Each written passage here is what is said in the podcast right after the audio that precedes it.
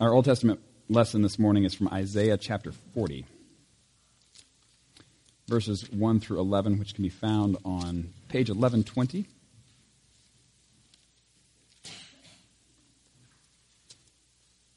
In your Pew Bibles. and we have been uh, looking at this idea of Jesus saying that he is the good shepherd last couple weeks. You may have noticed some more sheep on your bulletin again this morning. And uh, Isaiah talks about that sort of thing as well. Uh, before we read, let us pray. Heavenly Father, we do thank you for this day that you have made.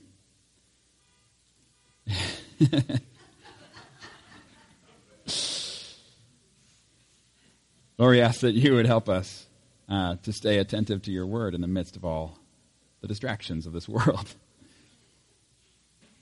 God, we thank you for, uh, for speaking to us. And God, we do pray that you would give us ears uh, to listen. We pray this in Jesus' name. Amen. If that is your vehicle and you need to go deal with that, by all means. Isaiah 40. Comfort, comfort my people, says your God. Speak tenderly to Jerusalem and proclaim to her that her hard service has been completed, that her sin has been paid for, that she has received from the Lord's hand double for all her sins. A voice of one calling, In the wilderness, prepare the way for the Lord. Make straight in the desert a highway for our God. Every valley shall be raised up, every mountain and hill made low. The rough ground shall become level, the rugged places a plain, and the glory of the Lord will be revealed, and all people will see it together, for the mouth of the Lord has spoken. A voice says, Cry out. And I say, What shall I cry? All people are like grass, and all their faithfulness is like the flowers of the field.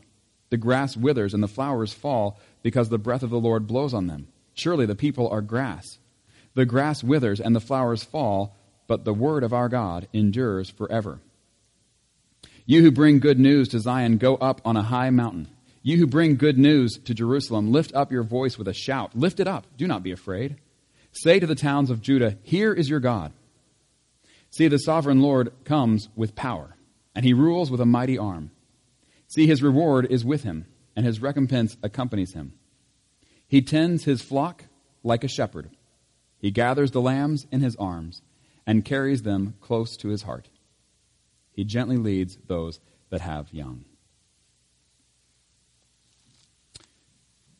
Turning then to Philippians. Chapter 3, verses 1 through 14.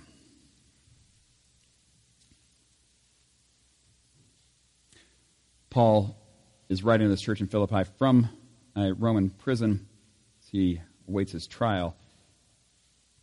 And as he talks about the humility of Jesus in chapter 2 and how Jesus uh, took on flesh for our good,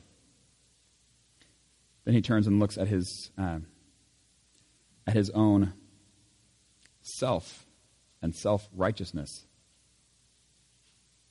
and looks at uh, how that compares to the things of Jesus to knowing Jesus.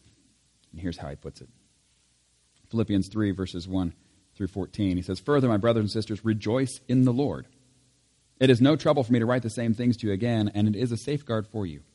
Watch out for those dogs, those evildoers, those mutilators of the flesh. For it is we who are the circumcision, we who serve God by his Spirit, who boast in Christ Jesus, and who put no confidence in the flesh. Though I myself have reasons for such confidence. If someone else thinks they have reasons to put confidence in the flesh, I have more. Circumcised on the eighth day, of the people of Israel, of the tribe of Benjamin, a Hebrew of Hebrews. In regard to the law, a Pharisee. As for zeal, persecuting the church. As for righteousness based on the law, faultless.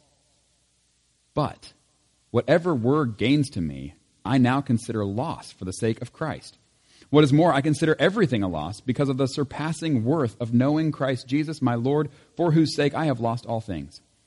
I consider them garbage that I may gain Christ and be found in him, not having a righteousness of my own that comes from the law, but that which is through faith in Christ, the righteousness that comes from God on the basis of faith. I want to know Christ. Yes, to know the power of his resurrection and participation in his sufferings, becoming like him in his death, and so, somehow, attaining to the resurrection from the dead.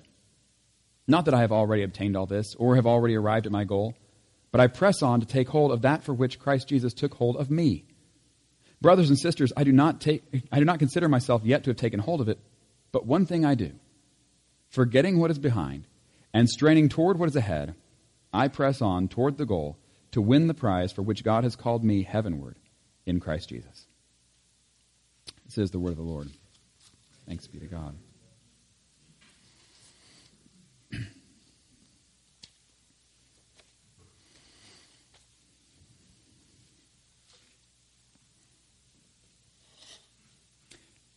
You're all familiar with the way knock knock jokes work. But I'm still going to explain how they work anyway. It's one of the things I love to do is over explain things that people already know. so we're going we're to do knock knock jokes this morning. So here we go. Let me see. One of my favorites from when I was a kid goes like this. And you don't have to answer, I'll do the whole thing. But it goes, knock, knock. Who's there? Let us. Let us who? Let us in. It's freezing out here. Ah, it's a good one. A good one. I also have to tell you it's a good one because you otherwise would not properly appreciate it. But this is the format. This is the way these things work. It's the idea is you have someone who is standing outside the door and they're knocking, and then somebody else is supposed to answer it. And of course, the initial question, because there is no peephole in this door, is who's there, right? And so, knock, knock, who's there? And then they give the name, well, that name who, and then the punchline. And uh, because it was such a familiar format, then people start playing with the format. And so instead of let us who, oh, let us in, it's freezing out here, uh, they start using the the format itself. And so you have things like knock, knock, who's there? The owl says, the owl says who? Exactly. Aha. Okay. Or, likewise, knock, knock, who's there? Boo, boo hoo, why are you crying? Um, if any of these you have not heard before and you want to take these and uh, use them on your friends, my apologies to them in advance. the reason I bring this up, though, is not just to teach you jokes that you can. uh, these are the jokes, by the way, that I used to torment my big sister when I was little. and uh, that's not the point of these. The reason I bring this up is because of the format itself.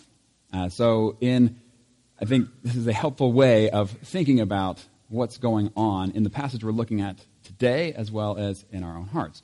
Jesus, uh, we have in Revelation 3, Jesus says, Here I am, I stand at the door and knock. Knock, knock. it's there. It says, uh, If anyone hears my voice and opens the door, I will come in and eat with that person and they with me. So the idea is fellowship between us and Jesus. And the way that the metaphor is given is kind of this format of the knock knock joke. Here I am, I stand at the door and knock. The question is, are we going to hear the voice? Are we going to open the door and have this fellowship? And so, um, in the passage we're looking at this morning, this is in John uh, chapter 10, verses 22 through 42.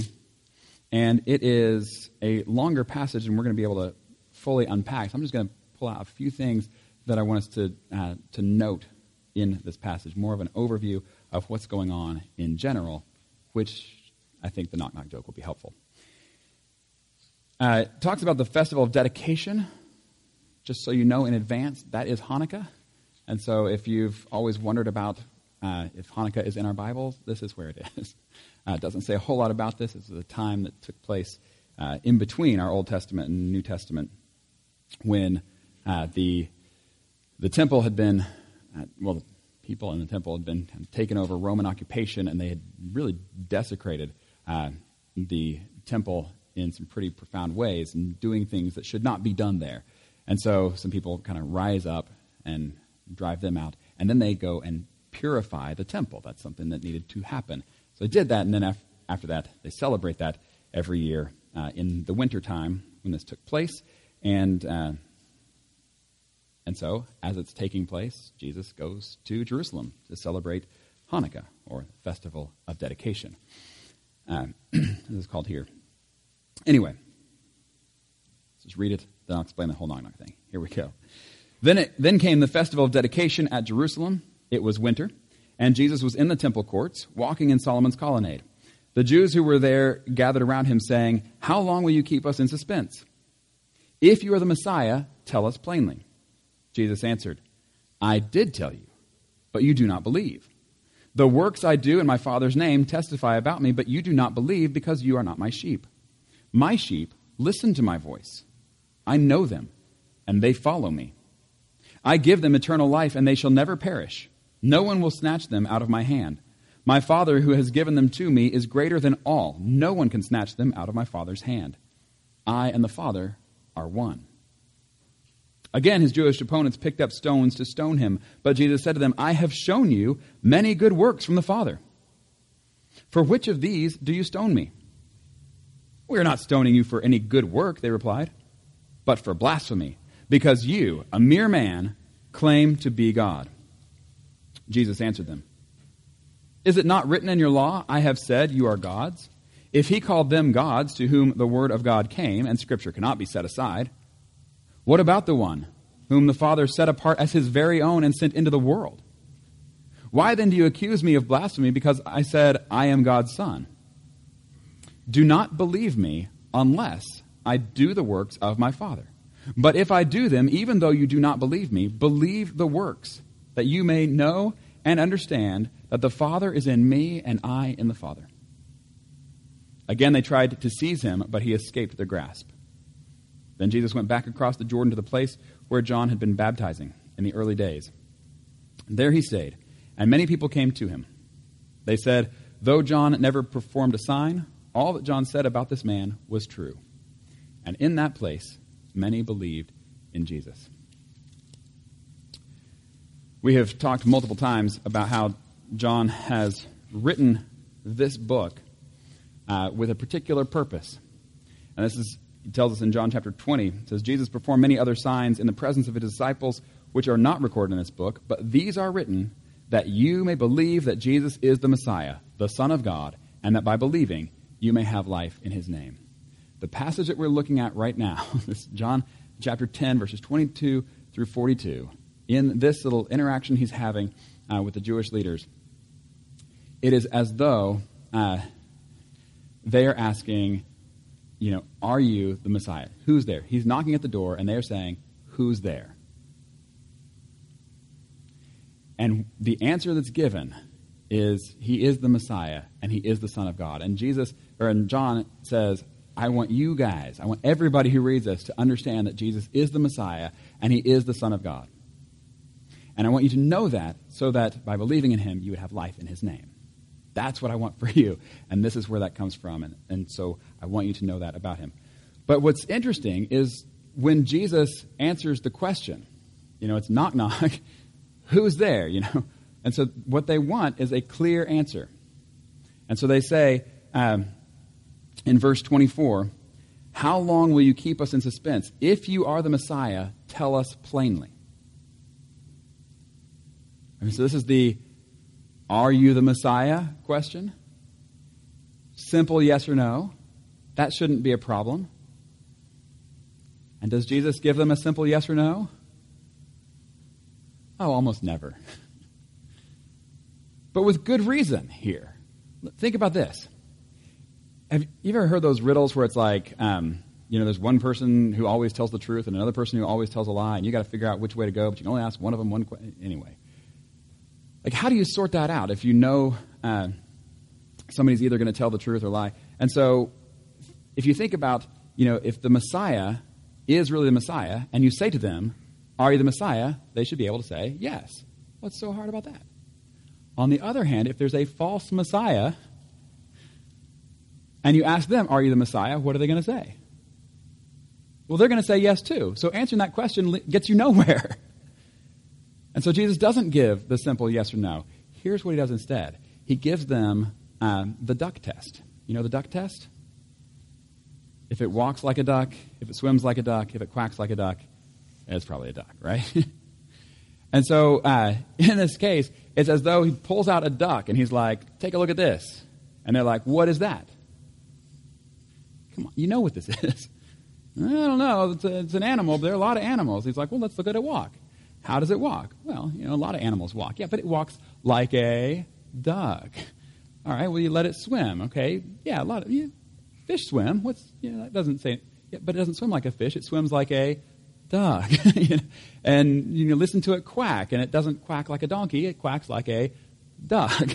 you know, and so maybe you can start drawing your own conclusions here that it is in fact a duck. This is the way it works. Now, when you look at Jesus, you say, okay, well, we're, we're going to look at how he walks and how he swims and how he quacks. And yes, we are. Here's the deal. This is the test that Jesus kind of puts forward. The way that he puts it is not look at how I uh, walk and swim and quack. What he says is look at the works that I've been doing. And the way that he ties the works that he's been doing always to the Father. So go ahead, challenge you right now. Read back through that passage, just sort of skim through. Every time you see the word works, if it's on the mouth of Jesus, he is tying it straight to his Father. And when they respond and they use the word works, they ignore the Father. it's good to note. So here's the point is Jesus is tying everything he's doing to what his Father is doing. And that's why he says, I and the Father are one. We are in this together all the way through. And so you look at the things, okay, well, what are some of the works that Jesus has been doing? Let's look at how he walks. And what are some of the things that he's done? Well, some of the things he's done is he's turned water into wine. Well, we looked we were looking at John 2. This is what God does, right? He turns water into wine. Sure, it's a longer process, and uh, by use of a, a vine, well, Jesus does say later he's a true vine. I don't think this is what he means. But the idea is that he, you know, uh, just as a vine draws water up through the roots and then makes grapes, and then grapes ferment, and you have you, the whole deal, water into wine. Who does that? God does that. And now we see Jesus doing that.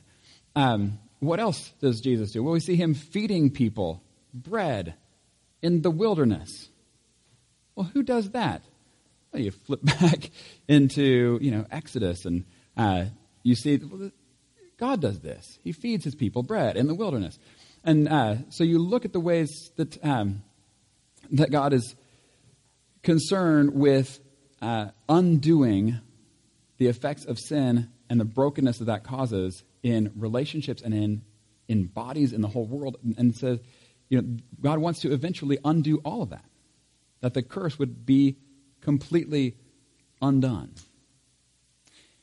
And what do you see Jesus doing as he goes and he meets with people who are broken and hurting? We see um, in chapter 5, there's a man who has been paralyzed for 38 years. And Jesus goes in and hey, take up your mat and walk. And his body that was not working is now working. He goes, John chapter 9, he's a man who uh, his eyes are not working. He's blind for his whole life, born that way. And Jesus makes his eyes work again, or makes his eyes work for the first time, giving sight to the blind. These are things that uh, you see the Father doing. People even say at the time, you know, nobody's ever seen anything like this. This doesn't happen. People can't do this. And so when you look at how Jesus walks, well, he walks like God in the flesh. well, how does he swim? Okay, there aren't any passages of Jesus swimming, but but there are a couple that may come to mind the first one I'm going to talk about, though, is his baptism.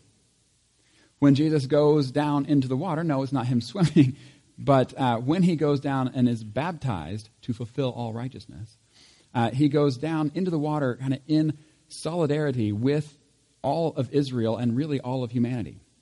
And when he does this, what happens? But heaven is open, the Spirit of God uh, descends upon him, and there's this voice that says, uh, This is my son whom I love, and with him I am well pleased. And so you see this close identification with the Father and also with all people. And it's as though, even in the way that he uh, is swimming, uh, in, in, his baptism, is this um, sign of him being the Messiah. The other time, of course, that may have sprung to your mind when I talked about swimming is Jesus not swimming in the water, but just walking on top of it, you know, like no one else does. you know how many more medals Michael Phelps would have if he could do this?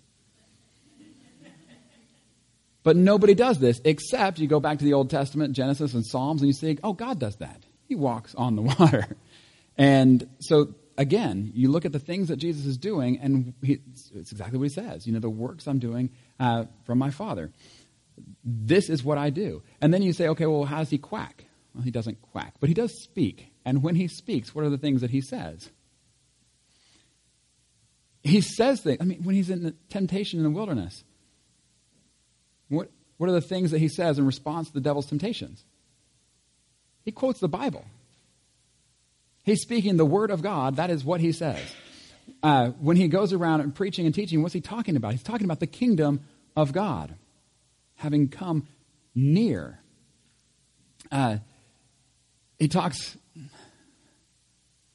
a lot of things to talk about uh, and teaching what it means to be a part of this kingdom. And he even go so far as to uh,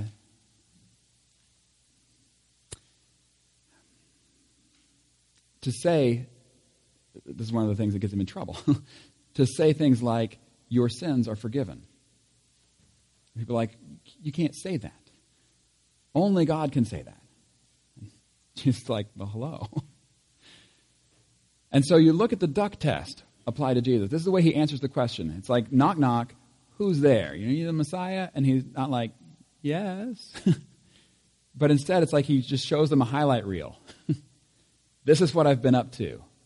Can, can you figure it out? Look at how I walk. Look at how I swim. Look at how I quack. what do you think? Duck? Yeah.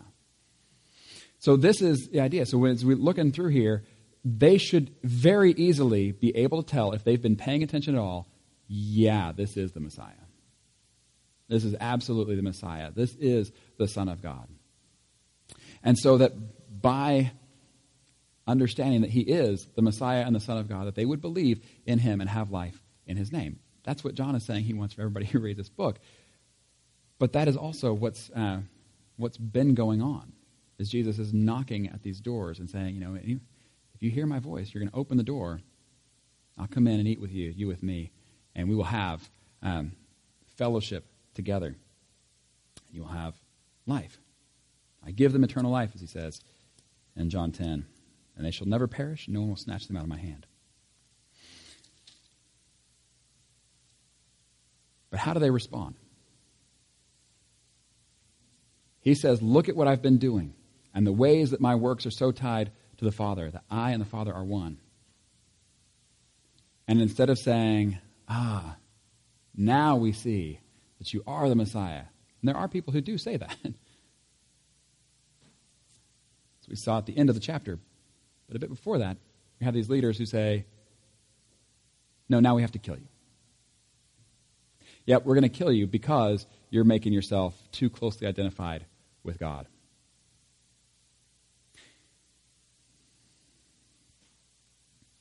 They have all the evidence right there before them, and they reject it not because there is no evidence, but because they don't want to accept it. It reminds me of uh, Acts chapter 7, where Stephen gives a very similar kind of a uh, speech where he goes through the Old Testament and shows how the whole Old Testament has been pointing towards Jesus, and then Jesus comes and he killed him. but that he really was who he said he was. And when he gets to the end of the speech, um, he says, Look, he said, I see heaven open and the Son of Man standing at the right hand of God. And so, how do they respond? Do they tear their clothes in repentance and, uh, and mourn over their own sin and ask to be saved? They do not. Acts chapter 7, verse 57, it says, At this, they covered their ears, and yelling at the top of their voices, they all rushed at him, dragged him out of the city, and began to stone him. That's the response. It's been laid out there clearly for them to see, and they do not want to see. And so they plug their ears and they yell at the top of their voices. And so it is, in effect, the grown up version of la la la la la, I can't hear you, I'm not listening. That's what they're doing. And it's the same thing that's happening here in uh, John chapter 10. As Jesus says, I've given you all the evidence. If you're really paying attention, you'll see who I am. But they don't want to. Um, we are talking in the children's sermon about how Jesus said, The thief comes only to steal and kill and destroy, but I have come to have, have life and have it to the full. One of the things he's saying here is, My sheep know my voice. I know them, and they will follow, and they follow me. My sheep listen to my voice. I know them, and they follow me. We see the leaders here not listening to Jesus' voice, not recognizing this voice. But at the same time, there are those who do, who do hear and who do recognize. And he says, They hear my voice, uh, they listen to my voice, I know them, and they follow me. We've been looking at Jesus as the good shepherd, the one who lays down his life for the good of his sheep. But now we also see him as the one who leads his sheep. And as he leads his sheep, what is he leading us in doing? But the same kinds of things that he's been doing. And this is where we're talking about the things that God has created us for.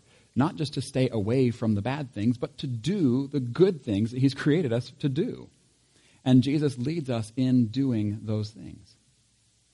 In uh, both the turning away from sin and turning to God and walking with him in all that he's set before us.